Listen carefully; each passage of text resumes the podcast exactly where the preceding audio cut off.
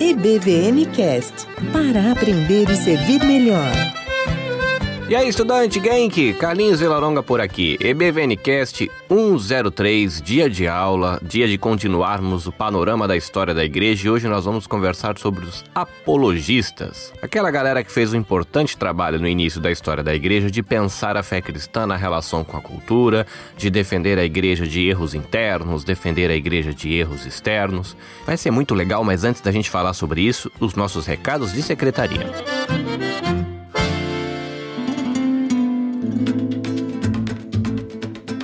Meu querido estudante, eu tenho um bocado de recados para vocês, então a gente vai por partes. Primeiro eu quero falar de redes sociais. Redes sociais nós estamos com o Instagram, mas na verdade não com o Instagram do EBVNcast. Nós estamos com o Instagram apenas do nabecast.jp, que seria o Instagram da rede. Isso para facilitar um pouco o meu trabalho de publicação das coisas. No Facebook, aí a gente tem a página da produtora, que seria nabecast.jp, né, a página da rede, e nós temos também a página específica do EBVNcast podcast, porque aí quando a gente tiver conteúdo que diz respeito a você, estudante de teologia, a você que está aí servindo na sua igreja, a gente pode publicar ali material que diz respeito mais a você e de repente pode não ser interessante para a galera que é ouvinte dos outros podcasts que a gente já tem na rede e outros podcasts que estão para chegar. Sim, temos podcasts que provavelmente estarão aí fazendo parte da família Nabecast durante o ano de 2020, gente que vai chegar para acompanhar a gente. Sobre os nossos blogs, se você entrar em nabecast.jp,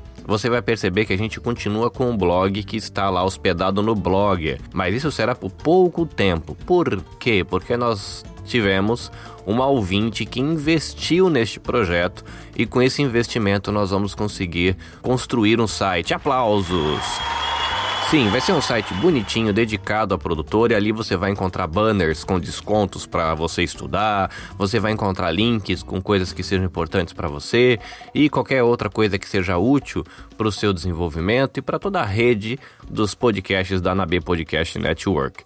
O ebvncast.com ele continua no ar, mas também não está no Blogger agora. Ele está num novo lugar, que é o blog que a plataforma de distribuição do nosso podcast fornece. Então ele fica prático porque quando eu faço a postagem, esse blog ele atualiza automaticamente, ele é bem bonitinho, ele funciona bem no smartphone, ele tem um menu em inglês, pode incomodar um pouquinho algumas pessoas, mas ele funciona bem legal, é bem prático. Tem gente que não gosta dos agregadores de podcast, então a pessoa entra lá, já está tudo relacionado lá, bonitinho, lindo e maravilhoso, com descrição do podcast, uma capinha bonitinha, o nome.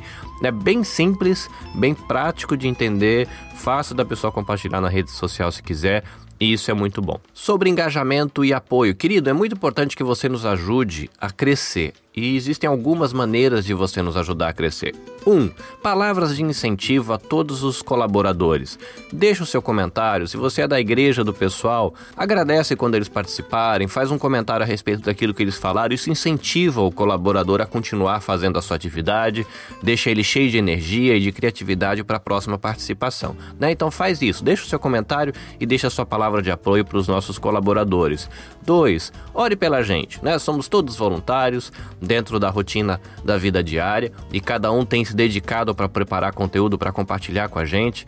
É muito importante que você dedique um tempo em oração, abençoando a gente com as suas orações, nos cobrindo com as suas orações para que esse ministério continue. Cada um contribuindo com aquilo que sabe, mas para que esse ministério continue. Outra coisa muito importante é que você compartilhe os nossos podcasts também, né? O nosso podcast ele vai chegar mais longe se você compartilhar ele nas suas redes sociais. Os episódios são semanais, então quando ele sair, vai lá, joga no Facebook, compartilha, porque aí pessoas que acompanham você no Facebook vão poder ter acesso a isso que você está ouvindo, de repente pode pode ser útil para eles. Né? A pessoa pode ouvir uma primeira vez, achar que não é uma temática interessante, mas para muitas pessoas isso pode ser uma temática que contribua. E seguindo a sugestão de uma de nossas ouvintes, eu lancei a campanha Vaquinha do EBVNcast com moedinhas de quinhentão. O que, que, é isso? O ouvinte, né, você estudante, tem a possibilidade de investir no nosso ministério financeiramente também. E uma de nossas ouvintes veio pedir informações sobre isso e ela deixou a sugestão dessas moedinhas de 500 ienes. Por quê?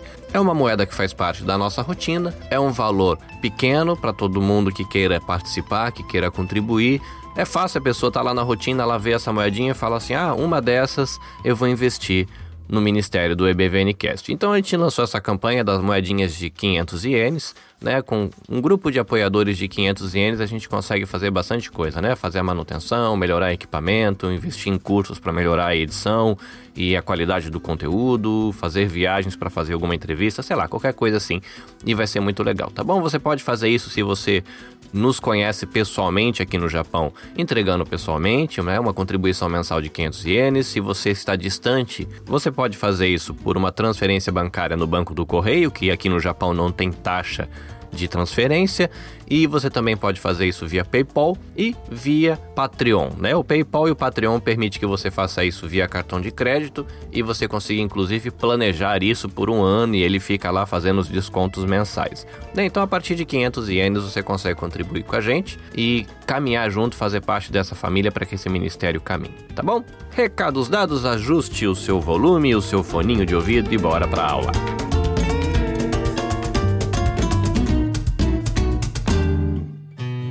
EBVN Cast para aprender e servir melhor. Muito bem, vamos para a aula. Curso Vida Nova de Teologia Básica, Panorama da História da Igreja. A gente está na aula 3. Vamos nos localizar.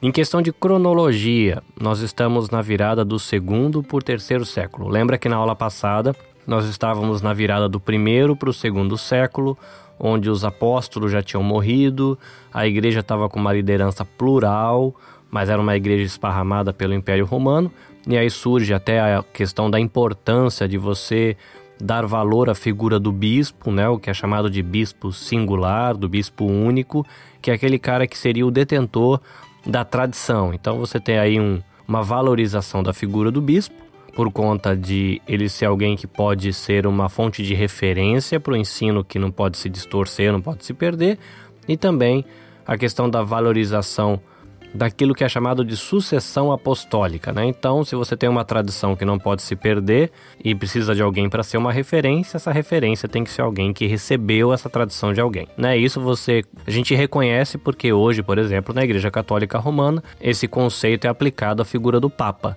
né? Alguém que é um bispo muito importante sobre toda a igreja e que tem essa questão da sucessão apostólica, né? É aplicado esse conceito também ali. Mas agora nessa aula na questão da cronologia, a gente está virando do segundo para o terceiro século. Na questão de cenário, a gente está num cenário de perseguição. Então, alguns livros vão dizer que é o período da igreja perseguida ou o período das perseguições, onde a igreja está sofrendo ali uma oposição. E essa oposição ela acontece em três esferas, né? Uma oposição popular, o povo está contra a igreja, os cristãos. Você tem uma oposição intelectual, que você tem ali os filósofos, a elite intelectual do povo contra o cristianismo e contra a igreja. E você tem a oposição oficial, que é quando o povo vai e persegue mesmo, manda exército e manda matar, e manda prender, e manda torturar, esse tipo de coisa. Então você tem nesse caso das perseguições uma questão que é a oposição externa, né? Você tem uma pressão de fora para dentro. Mas essa pressão de fora para dentro, ela não é só na questão da perseguição. Essa, essa pressão de fora para dentro, ela também tem relação com falsos ensinos, com heresias, com movimentos. E você tem também uma pressão de dentro para fora, que são as heresias que nascem de dentro. Então, dentro desse contexto, a gente vai olhar alguns movimentos na aula de hoje, a gente vai olhar alguns personagens, dar uma olhadinha nos escritos desses personagens para entender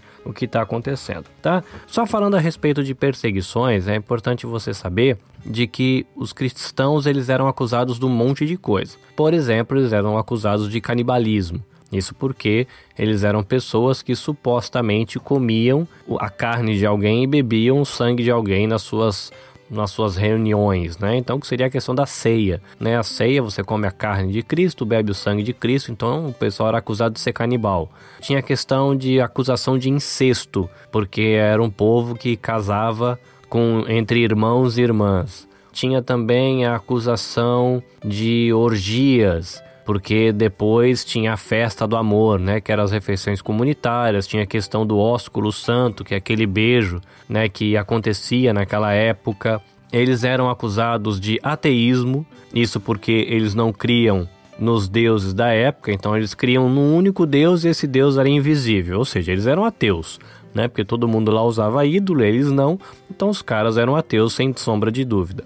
Uh, a outra acusação que eles tinham também era a acusação de ódio à humanidade. Isso porque o cristão ele se afastava de muita coisa do relacionamento da vida social, né? Quando tinha bebedeira, quando tinha idolatria que envolvia sexo, quando tinha, sei lá, violência, quando tinha coisa que era imoral. E aí o povo não entendia, né? E você imagina aqui no Japão, por exemplo, que você tem os Matsuri, que são os festivais, e o cristão não participa e o povo acha muito estranho. Por que, que você não participa disso? Por conta disso também, eles não participavam desses festivais, não participavam das coisas que tinham a ver com a, a vida social e religiosa da comunidade. E se começava a acontecer alguma coisa errada com, com o país, com o tempo, com o clima, tudo era culpa dos cristãos. Né? Aqui no Japão você tem os Matsuri, os festivais, que têm uma conexão clara com a vida religiosa. E naquela época também tinha essa conexão com a vida religiosa. Então, se o cristão ele não participa dos festivais, das festas, ele não vai aos templos, ele não faz oferendas, então se para de chover é culpa dos cristãos. Se tem terremoto é culpa dos cristãos. Se chove demais também é culpa do cristão. Se tem uma praga, se tem doença é culpa deles, porque afinal de contas eles não estão honrando os deuses da terra. E esses deuses da terra ficam bravos e eles castigam o povo que está morando ali. Então é culpa dos cristãos, pau para cima deles. Os intelectuais, eles faziam essa oposição contra o cristianismo por conta de que eles acharam uma, achavam uma grande bobagem essa história de que Cristo morreu, Cristo ressuscitou, né? Eles não eram seguidores, né, da, da elevada e fina filosofia grega, como é que eles podem seguir o juda, uma, ser uma seita do judaísmo e dizer que alguém morre e ressuscita? Porque os filósofos em muitas coisas eles eram dualistas, né? Eles separavam a ideia do material e do espiritual. O material é ruim, não é bom, e o que é imaterial, espiritual, é elevado. E os cristãos estão dizendo que Deus, que é perfeito, e na cabeça deles aquilo que é perfeito jamais teria contato com a matéria, entrou no corpo de alguém, nasceu como um bebê que fazia cocô, que precisava de fazer xixi na fralda, aí ele cresce dentro de um corpo, que já é muito complicado para eles, aí depois ele morre, que ele ficaria livre desse corpo, e ele ressuscita voltando para o corpo. Então os intelectuais achavam uma doideira. E do que você tem em relação com a oposição é, oficial, que é a oposição que o império e os imperadores vão falar aos cristãos, os governadores, isso é porque eles não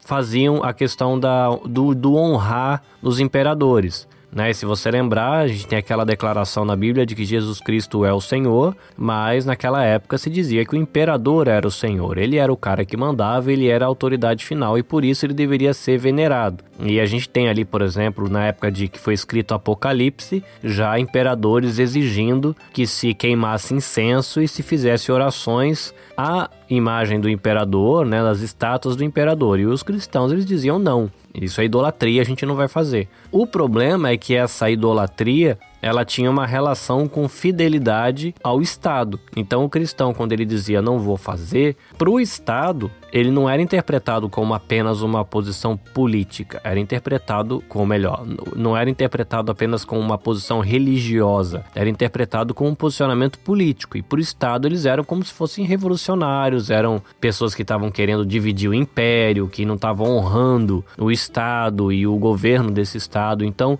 tinha esses três, essas três esferas de oposição que a galera enfrentava, tá? Então você tem a figura dos apologistas, que é os personagens que a gente vai estudar agora nessa aula, que são aqueles que defendem a fé cristã. E eles defendiam a fé cristã dessa oposição popular, outros defendiam a fé cristã é, em relação a essa oposição intelectual, dialogando com filósofos, esse tipo de coisa, e você tinha a galera que defendia a fé cristã contra a posição oficial. Fora isso, você tinha movimentos fora da igreja que traziam uh, um ensino errôneo, porque estava misturado com a filosofia grega e religiões orientais, e o povo que estava ali dentro fazendo parte da igreja era um povo que vivia dentro, dentro, vivia dentro desse contexto cultural também. Por conta disso, era um povo que acabava trazendo erros de pensamento e heresias que surgiam de dentro da igreja para fora. Né? Tem movimentos que tentam entrar na igreja e tem movimentos que surgem dentro da própria igreja.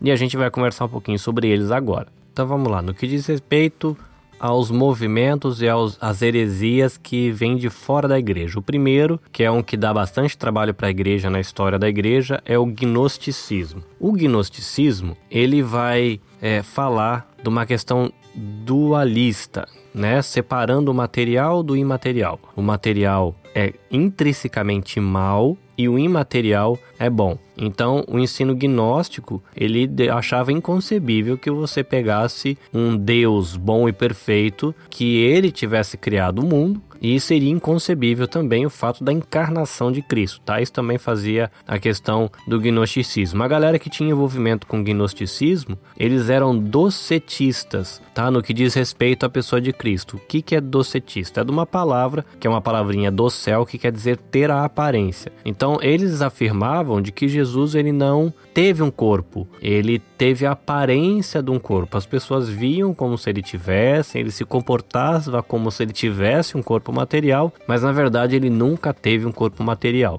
Logo, ele também não morreu e logo ele também não ressuscitou, né? Porque era um corpo puramente é, espiritual. E isso era bem complicado para a questão doutrinária, né? Porque se você pensar, nós cremos que Jesus tinha um corpo e de que ele morreu e ressuscitou, e essa foi a missão dele. Agora, se ele não tinha corpo e nem ressuscitou, como é que fica a história do cristianismo? Então, esse Deus deles, desses gnósticos, ele revelava a sua verdade para uma pequena elite. Esse gnosis, né? Tem a ver com conhecimento especial, né? Esse, por isso, gnosticismo, a galera que tem esse conhecimento especial. E esse movimento ele dá bastante trabalho para a igreja nesses primeiros séculos. A gente vai ter um outro movimento que é o maniqueísmo, que é os ensinos de um cara chamado Mani, era também um ensino dualista, então ele acreditava nessa questão de é, luz e trevas, né? Ele separava né, a briga dos filhos da luz, ou com essa força da luz, com a briga dos filhos das trevas, associada a essas forças das trevas. Então você tem essa,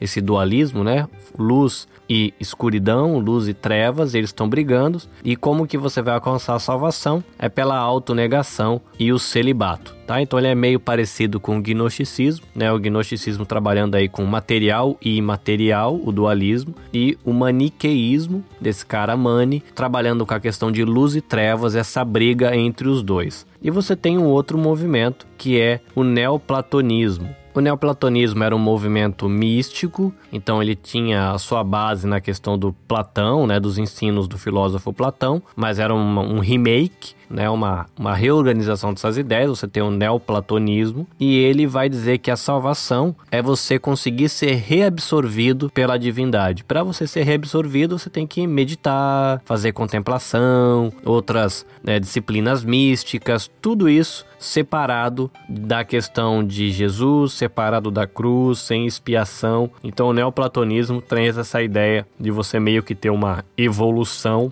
até que você seja desapegado e seja reabsorvido pela divindade, né? Então são três movimentos aí que trazem heresias e ensinos incorretos de fora da igreja. Mas também nasceram essa época heresias e ensinos incorretos dentro da própria igreja. Então, dentro da própria igreja, a gente tem o marcionismo. Marcionismo vem de um carinha chamado Marcião, que ele foi um herege aí do segundo século. Interessante que o livro cita que ele estabeleceu uma igreja vibrante e rival em Roma né? Interessante que é um movimento herege, mas parece que é um movimento que caminhou bem. E o que é curioso desse movimento, do erro, ele, ele estabelecia a ideia de dois deuses. Sabe aquela sensação que muita gente tem quando vê o Velho Testamento e o Novo Testamento e fala, não, o Deus, parece que o Deus do Velho Testamento é muito bravo e o Deus do Novo Testamento é muito bonzinho? E Marcião, ele foi mais ou menos por essa linha. Então ele tinha dois deuses, um deus mau que é o Deus do Velho Testamento, e você tem o Deus gracioso, o Deus amoroso e redentor, que foi o Deus revelado por Jesus Cristo. Como o Velho Testamento estaria associado ao Deus mau, ele rejeitava o Velho Testamento e mais um monte de coisa do Novo que tinha relação com o Velho Testamento. E ele só aceitava alguns pedaços do Novo Testamento por causa disso. Qual que foi a contribuição positiva desse movimento para a igreja?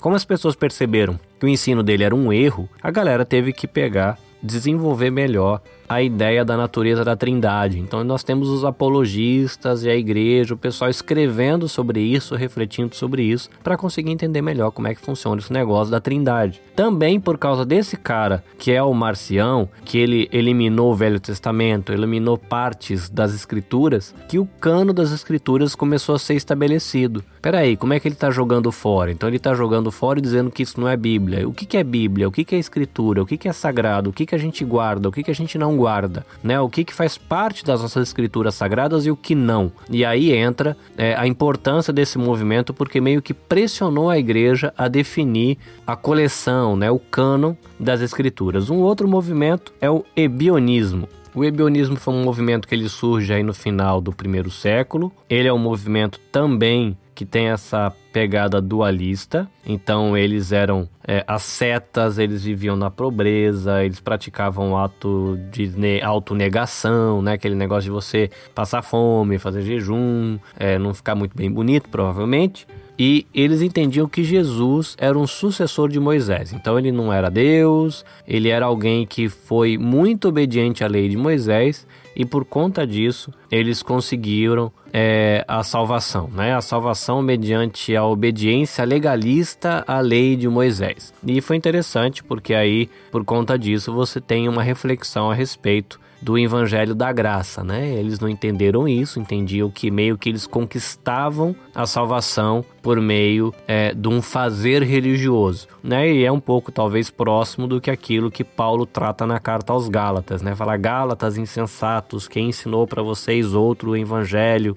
Por que, que vocês voltaram? Começaram pela graça e pela fé e agora estão querendo fazer as coisas pela lei? E que bobagem! E o ebionismo ele vai mais ou menos por esse lado. A gente vai ter também um movimento iniciado por um cara chamado Montano, que esse movimento é chamado de montanismo. Esse é um movimento bem curioso porque ele tinha como ponto fundamental, segundo o material de consulta, a revelação da nova profecia. E que nova profecia era essa? Era a palavra profética de que Jesus estava para voltar logo. Então, o pessoal deveria, como Jesus estava para voltar logo, obedecer ao Paracleto, né, ao Espírito Santo, é, por meio do mensageiro deles, o Montano, né? Então, o que o Montano falava era a direção do Espírito Santo e a galera devia ouvir. Tinha a questão do uso de dons, o uso de sinais, é, como evidências de que essa segunda vinda estava acontecendo. Ele também discutiu a questão dos escritos do Novo Testamento. É, eles meio que começaram a viver fora, né, rejeitando os escritos do Novo que a gente tem hoje no Novo Testamento. E até por isso que a igreja entendeu de que esse movimento montanista era um movimento herege. E foi importante para a história da igreja esse movimento de, do montanismo, porque como ele afirmava que a galera deveria obedecer é, o Espírito Santo por conta dele, né, do Espírito Santo que falava por meio dele, a igreja teve que parar para pensar um pouco qual era a obra, o ministério do Espírito Santo, qual era a relação do Espírito Santo com a igreja. Então são movimentos que acabaram criando problema para a igreja, mas ao mesmo tempo geraram uma reflexão, então foram movimentos importantes para o desenvolvimento da igreja.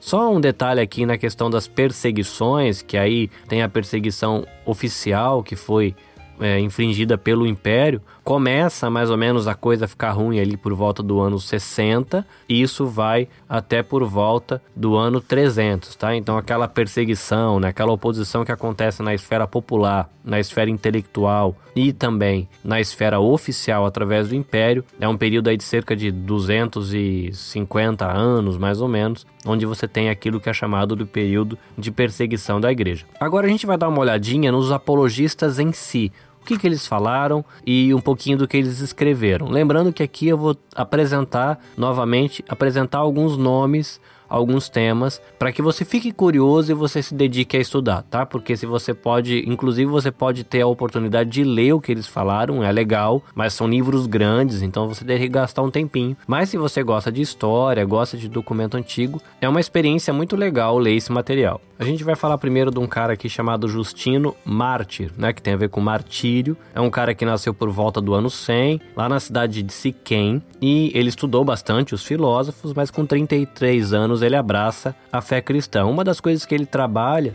é a condenação da heresia do Marcião. Lembra que Marcião falava que tinha dois deuses, o Deus do Velho Testamento, o Deus do Novo? Logo, um cristão, do ponto de vista do Marcião, nunca deveria usar o Velho Testamento e nada que fizesse referência judaizante ao Velho Testamento. É contra esse conceito que Justino Marte trabalha, né? Então ele vai mostrar como tem conexão entre o Velho Testamento e o Novo Testamento. É legal porque os documentos de Justino é um documento lá do comecinho do segundo século, mas cita os quatro evangelhos, cita Atos, cita oito epístolas de Paulo e cita 1 Pedro. Então você vê que já naquela época a galera já estava bem é, convicta daquilo que seria a coleção. Aí ele deixa duas apologias, que são duas defesas da fé cristã. Essas duas apologias, elas são dirigidas ao governo romano, mostrando como é incoerente a postura do governo romano contra a igreja. E você tem também um outro livro de Justino Marte, que é o Diálogo com Trifão. Trifão é uma pessoa intelectual, um judeu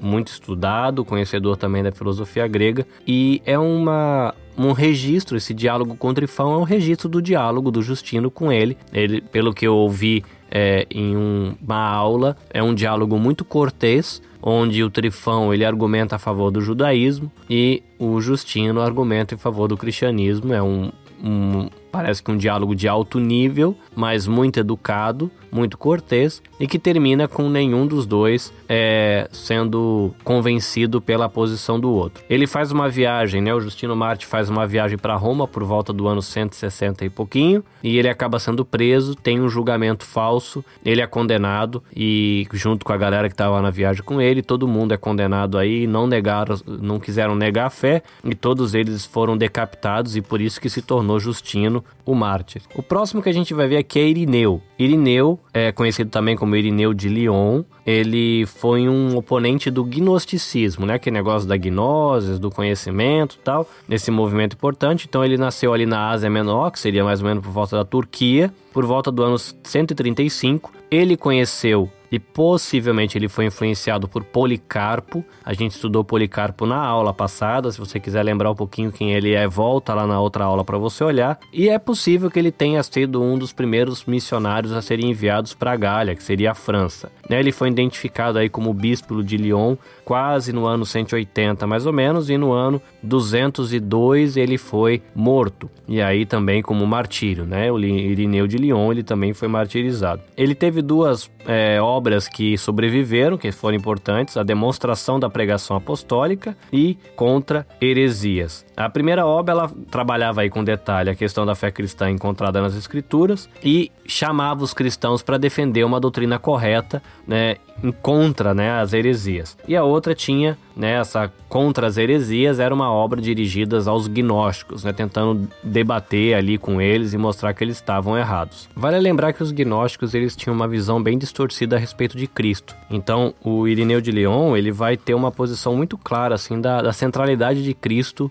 é, na história, né, com uma conexão do Velho Testamento para o Novo Testamento, a importância da pessoa de Cristo, da, do, da questão corporal, da, da, do físico de Cristo, da ressurreição. E ele acaba, até por conta disso, trabalhando com argumentos de uma maneira que é, reforça a presença real de Cristo na ceia. Isso depois se desenvolvendo, você tem a questão da presença física no pão e no vinho, como defendido, por exemplo, na, na teologia da Igreja Católica Romana. É, você vai ter um conceito é, dentro dos seus escritos que diz, sugere de que depois do batismo há perdão. E você tem esse conceito hoje desenvolvido, elaborado na, também na teologia católica romana, aquilo que a gente fala, ah, para você deixar de ser pagão, você precisa passar pelo batismo. Né? Então, é, dentro daquele contexto, eram pensamentos que existiam para lidar com a realidade que eles estavam vivendo, mas vai se desenvolvendo, vai crescendo o conceito e você acaba hoje tendo ecos desse conceito. E também a maneira quando ele falava de Adão e Cristo, Cristo como sendo o segundo Adão. Ele acabou valorizando também, né, os escritos de Irineu de Leão, eles valorizavam bastante o papel de Maria, e esses foram os primeiros passos para a doutrina que se tem hoje, né, na, na, Igreja Católica Romana em relação a Maria, né? Então isso começa é, os primeiros passos, os primeiros indícios, mais ou menos nessa época. Um outro figurinha que a gente tem aqui é um cara chamado Orígenes. E Orígenes é legal, legal, assim, é curioso a história dele, porque ele é o garoto que ficou pelado. É, e aí vou explicar o que aconteceu. O pai de Orígenes, ele foi martirizado. E ele enfiou na cabeça de que ele tinha que ser martirizado também. Uma curiosidade dessa época da história da Igreja das Perseguições é que o martírio era tido em alta conta. Então o povo não fugia do martírio. Tem a gente, tinha alguns cristãos que até se denunciavam. Então tinha um trabalho ali da liderança da igreja para tentar orientar a igreja em relação a isso. Porque você morrer pelo martírio é, era uma questão muito honrada, era uma questão de um cristão fiel sofrer como Jesus sofreu. E o pai de Orígenes foi condenado ao martírio, foi martirizado e ele, adolescente, embotou na cabeça ele tinha que ser martirizado também. Então ele queria se entregar. E a mãe, para não deixar ele se entregar para o exército romano, pegou, escondeu todas as roupas dele e deixou ele pelado em casa. E porque ele estava pelado em casa, ele não teve coragem de sair na rua e é por isso que ele não saiu, é, não foi martirizado. O importante é que esse garotinho, quando ele cresce, ele vira um monstro intelectual no sentido positivo, cara inteligente pra caramba que escreve um monte de coisa. E ele foi um cara que escreveu a primeira teologia sistemática da história da igreja. Talvez seja um termo que você não conhece. Teologia sistemática é a ideia de você organizar os assuntos teológicos apresentados pela Bíblia é de forma organizada, né? E por isso sistemática. Você vai pegar tudo que você sabe sobre Deus e colocar num lugar, tudo que você sabe sobre Jesus, colocar no outro lugar, tudo que você sabe sobre o Espírito Santo, colocar em outro lugar. E assim vai desenvolvendo toda a temática e construindo. E ele foi um cara que fez isso, né? O Orígenes, ele é um cara que nasceu e viveu boa parte da vida dele em Alexandria, que era um centro de pensamento, né? Ali no Egito. Então ele acabou tendo conhecimento de tudo que tinha de bom naquela época. Depois ele ficou chefe de algo que é chamado da Escola Catequética de Alexandria. Ele ficou lá como chefe dessa escola por 28 anos. Depois teve uma disputa entre ele é, e o bispo de Alexandria. Aí o Orígenes ele se muda para Cesareia e ele ministra ali por mais 20 anos. Parece que ele sofreu bastante tortura durante as perseguições. Ele morre por volta do ano dos 254. Uma coisa interessante que ele deixa é a Exapla de Orígenes. Exapla vem de exa, de seis. Então era um texto era uma edição do Antigo Testamento que tinha o texto hebraico, a transliteração do hebraico para o grego e mais quatro traduções gregas em seis colunas. Então era uma Bíblia que tinha seis colunas. Levou 28 anos para ele fazer esse trabalho e era um jeito muito bom dos cristãos é, estudarem a Bíblia, porque você tinha em hebraico, você tinha a transliteração do hebraico para a pessoa que não sabia hebraico direito conseguir ver as letras escritas em grego, e depois quatro traduções diferentes, uma do lado da outra, tipo o que a gente tem hoje nos iPhones, nos aplicativos de Bíblia online, que você coloca lá, por exemplo, edição revista atualizada e do outro lado NVI, ou linguagem de hoje com nova versão transformadora e você compara. Então, foi muito importante para a igreja ter esse documento. Um problema é que Orígenes foi o cara que defendeu a interpretação alegórica da Bíblia. O que, que é isso? A interpretação alegórica quer dizer que, é, que o sentido do texto não está no texto, está no intérprete. Então você vai olhar lá que Davi tinha três pedrinhas na mão. Né? Então uma pedrinha era a fé, outra pedrinha era o amor e a última pedrinha era a coragem. Sei lá, um negócio assim. Então você não dá um foco muito correto para o texto, para a literalidade do texto, que o texto está dizendo o que ele está dizendo, mas deixa o negócio de uma forma mais subjetiva e traz a interpretação da escritura muito na mão de quem interpreta e fica meio livre do texto, porque o sentido real do texto você não encontra no texto, você encontra na interpretação. Né? Hoje a gente tem o método interpretativo histórico gramatical. Você vê o texto no seu contexto, vê o que está escrito no texto, vê como é que as palavras estão organizadas e o sentido está ali. Basta você tentar extrair o sentido do texto. E Orígenes ele defendeu essa é, chave alegórica, né? alegoria, como uma maneira de interpretar. Isso acabou influenciando a igreja por muitos séculos, mas também gerou alguns absurdos durante as pregações, porque se a pessoa fosse bem criativa, ela faria uma pregação muito criativa. Uma outra coisa que Orígenes fez foi ser uma pessoa assim muito devota, e nessa devoção era uma devoção ascética, né? Então, autonegação, vida simples,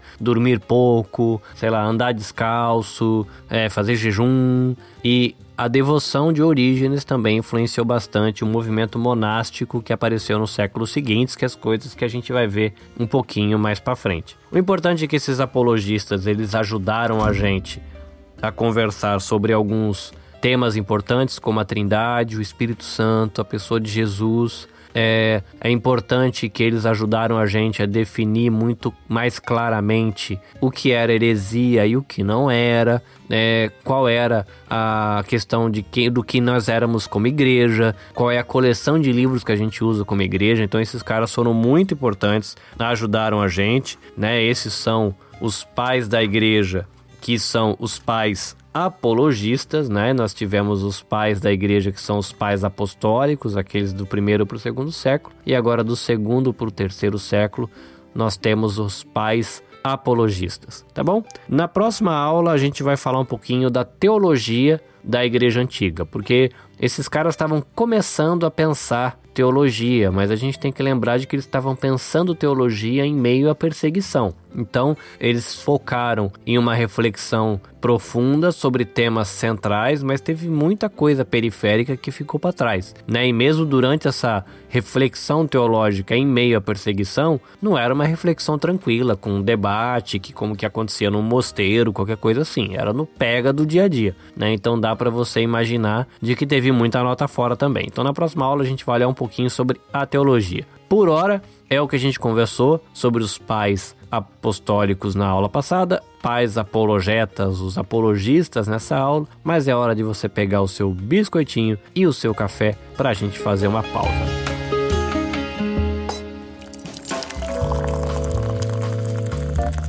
É hora do nosso café. Olá, eu sou Rangel Queiroz, sou psicólogo clínico da abordagem de orientação psicanalítica. Estou atuando como psicólogo aqui no Japão pelo projeto Tsuru, que é um projeto de atendimento psicológico e saúde mental no Japão. Hoje eu quero trazer algumas contribuições da psicanálise e da psicologia para abordar o tema auto-ódio. Existe uma condição na personalidade de algumas pessoas chamada pela psicanálise de ansiedade básica. Esta ansiedade é gerada por uma neurose, que por sua vez tem o um nome de neurose de abandono.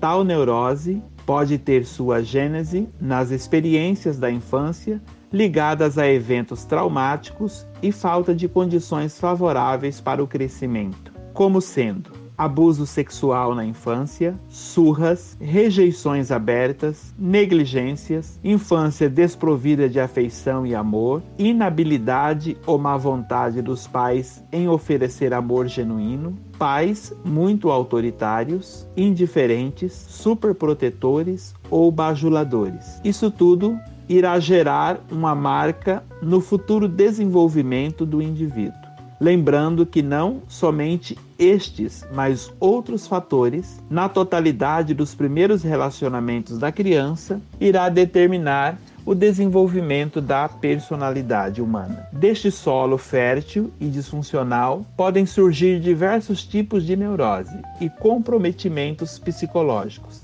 dentre os quais eu quero, através de uma série de áudios, especificá-los e expô-los para vocês como sendo um mecanismo de defesa do ego, no que hoje eu irei começar falando do auto-ódio. O auto-ódio tem o seu início através deste processo de ansiedade e neurose, onde o indivíduo ele irá criar uma autoimagem idealizada e vai desempenhar uma viagem, uma busca para alcançar a ser esta pessoa da imagem idealizada por ele. Inevitavelmente, e como um fato, ele não irá conseguir alcançar esse padrão de imagem idealizada e irá revoltar-se contra o seu eu verdadeiro, desenvolvendo assim um auto-ódio por si mesmo. Existem seis principais modos ou caminhos por onde a pessoa expressa o ódio por si mesma que são: primeiro, exigências implacáveis sobre si, segundo, autoacusação sem misericórdia, terceiro, auto-menosprezo, quarto, autofrustração, quinto, autotortura, sexto, ações e impulsos autodestrutivos. Hoje eu gostaria de ater tão somente no primeiro item, no primeiro critério, que seria exigências implacáveis sobre si que nada mais, nada menos é uma forma tirana de autoavaliação sobre si mesmo. E nesta forma tirana, costuma apresentar os deveria ser, Ou então aquela expressão e se, ou ainda uma outra expressão, mas e se tivesse. Nessa situação, o indivíduo nunca está satisfeito consigo mesmo. Ainda que ele venha a obter sucesso, ele sempre julga que o seu desempenho poderia ter sido melhor. Vive dentro de um padrão de esforço para alcançar a perfeição e deixa de vivenciar o presente e desfrutar do que possui por possuir um esquema disfuncional em seu aparelho psíquico que o faz crer que ele deveria ser perfeito. Nas outras edições de áudios, continuaremos a falar mais sobre as categorias e comprometimentos desta tal neurose. Diante da necessidade de ajuda e em qualquer segmento do processo existencial, procure um profissional de saúde mental. Beijo em vossos corações e até a próxima. Obrigado, Rangel. E agora seguimos para a aula extra com o nosso casal nipo-brasileiro Kleber e Yukari.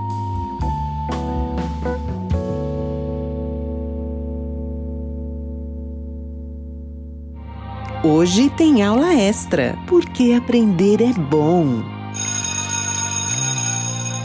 Fala pessoal do EBVN Cash, quem tá falando com vocês é o Kleber. Vim trazer para vocês um pouquinho da cultura japonesa. A maneira como nós brasileiros temos a tendência de ver a cultura japonesa é com os olhos europeus, pelo fato de sermos um país que foi colonizado por portugueses sendo que a cultura asiática é um conto à parte, principalmente quando falamos de Japão, por ser uma ilha né, que ficou muito tempo isolada da, de outros países e da cultura à sua volta, por muitos anos, podemos dizer. Um dos primeiros períodos que se é estudado quando falamos de Japão é o período pré-Jomon, que data 20 mil a.C. Depois disso, vem o período Jomon, que data 8 mil a.C. Logo, Yayoi Yamato, 100 a 200 a.C. Asuka, data 604 d.C. Período Nara, que é 710. Heian, 784. Kamakura, que vai de 1192 a 1600, dando a partir daí, período dos samurais. Creio que é o conto que mais gostamos de ouvir, na é verdade. Esses períodos, com o passar do tempo, espero que a gente possa passar assim brevemente, né, um por um, para que você possa conhecer essa, vamos dizer, essa história a partir da pré-história do Japão, entender como que esse país se desenvolveu, a sua cultura, a chegada das religiões, tudo mais. Só para você ter uma ideia, os contos mitológicos do Japão onde podemos dizer que começou a se formar uma identidade nacional foi a partir do período Nara, né? que data a partir de 710, onde surgiu os primeiros contos mitológicos do Japão. E essas primeiras é, literaturas shintoístas, né? que narram a origem do Japão, são é, um dos primeiros livros a ser escrito Kojiki, que significa Crônicas dos Assuntos Antigos, datando de 711 ou 713. O outro livro é o Nihongi ou Nihon Shoki, que significa Crônicas do Japão, datando a partir de 720 d.C. E nesse conto nós vemos relatos da origem da ilha, da criação, a origem dos deuses, a origem do povo japonês. Eu não falei em ordem cronológica, mas isso também nós vamos passar com o tempo. Eu trouxe aqui um pequeno áudio para vocês de um, um japonês falando sobre um evento ou uma festa comemorada pelos japoneses do mês de fevereiro, do Nigatsu, no Japão. Eu acho que é algo bem interessante para nós, principalmente porque muitos brasileiros têm filhos na escola e essa festa é muito polêmica no nosso meio. Então eu vou deixar esse áudio, ele vai falar o que significa essa festa, do ponto de vista do japonês que cresceu cresceu, né, conviveu durante toda a sua vida praticando este evento, tá legal? じゃあ豆まきは何をするんですかちっちゃい頃小学校や幼稚園で、えー、先生が、えー、豆を用意してくれて、えー、誰かが鬼の役をやってくれて特に先生とかが鬼の役をやってくれて、えー、鬼は外福は内と言ってえー、鬼に対して豆を投げつけるのが豆まきです。Quando era do primário e do ginásio, os professores de escola se vestiam de oni, que é um tipo de ogro japonês. Aí jogávamos o feijão dizendo: ogro para fora e bênção para dentro. Pessoal, um breve comentário sobre Mamemaki é que na cultura japonesa, ela, os seus costumes são recheados de muitas superstições, né? Então, sempre que há esse tipo de festa ou matsuri, é, normalmente eles buscam a bênção e a prosperidade da família, assim como também a saúde, desenvolvimento dos filhos na escola ou dos pais no, no trabalho. Então, sempre que há um evento religioso no Japão, sempre vai haver esses motivos de prosperidade, ok? Então, fica aí com vocês é, sobre o Mamemaki, costume bem polêmico no meio dos brasileiros. Bom, por enquanto é só. Espero mês que vem poder trazer mais curiosidades sobre a cultura japonesa. Abraço, tchau, tchau. EBVN Cast. Ele está de volta. E aí, Matheus Sensei, Genki? Genki desse, ó. Matheus, faz um tempão que você não aparece aqui no EBVN Cast. A gente vai retomar os nossos estudos do vocabulário bíblico, certo? Yes. Bom, então vamos só relembrar, porque agora a gente vai fazer uma revisão grande. A gente tem Bíblia. Na Bíblia tem Velho Testamento. Kyuyaku E a gente tem Novo Testamento na Bíblia. Shinyaku E hoje a gente vai falar de livros do Velho Testamento. Kyuyaku A gente começa com o Pentateuco. Mose Goshou. No Pentateuco a gente tem Gênesis. Souseki. A gente tem Êxodo a gente tem Levítico, Debiki, Números, Minsuki e Deuteronômio. Muito bem. Gênesis, Êxodo, Levítico, Números e Deuteronômio. Soseki, Egiptoki, Minsuki, E a gente tem também no Velho Testamento livros históricos. Lekishisho.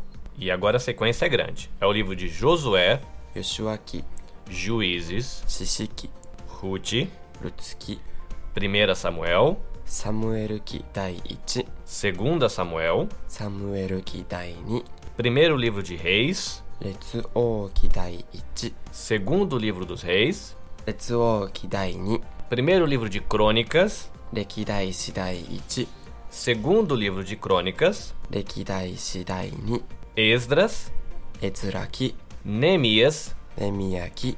Ester. Esteruki. Então eu vou falar na sequência aqui para você lembrar. Josué, Juízes, Ruth, 1 Samuel, 2 livro de Samuel, 1 livro de Reis, 2 livro de Reis, 1 livro de Crônicas, 2 livro das Crônicas, Esdras, Neemias e Esther. Yoshuaki, Shishiki, Lutsuki, Samuel Kidai 1, Samuel Kidai 2, 列王記第1列王記第2歴代史第1歴代史第2エズラ記ネヘミヤ記エステル記 E para a gente terminar, a gente vai fazer a leitura de um versículo. O livro de Gênesis, 創世記 capítulo 1, 第1章 versículo 1. 第1節 Em português, seria aquele bem conhecido: No princípio criou Deus os céus e a terra. Então, em japonês, seria assim: 創世記第1章第1節はじめに神が天と地を創造した Muito bem. Gênesis 1:1 na versão em japonês. Matheus, obrigado pela ajuda. はいありがとうございました Nos vemos mês que vem. チャオ Sayonara. バイバイ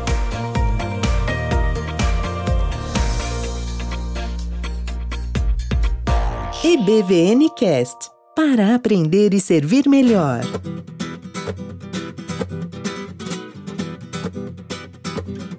Muito bem, querido ouvinte, chegamos ao fim de mais um episódio do EBVNcast. Agradecimentos ao Rangel, ao Kleber, a Yukari e ao Matheus por compartilharem conhecimento com a gente. Lembrando você de que você pode encontrar a gente no Google Podcasts, você encontra a gente no Spotify e também no Apple Podcasts. Não gosta de agregadores de podcast? Fica relax, ebvncast.com e você consegue encontrar a gente diretamente do nosso blog e você vai poder ouvir a gente lá e vai ser uma coisa linda. Não esquece de acompanhar a gente no Instagram, nabecast.jp, o blog da rede, e você pode também acompanhar a gente na página do Facebook ebvncast.com ou na bcast.jp para você saber quando os outros podcasts da casa fizerem as suas postagens.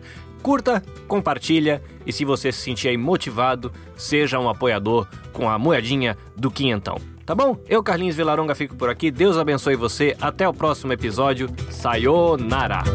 EBVN Cast para aprender e servir melhor.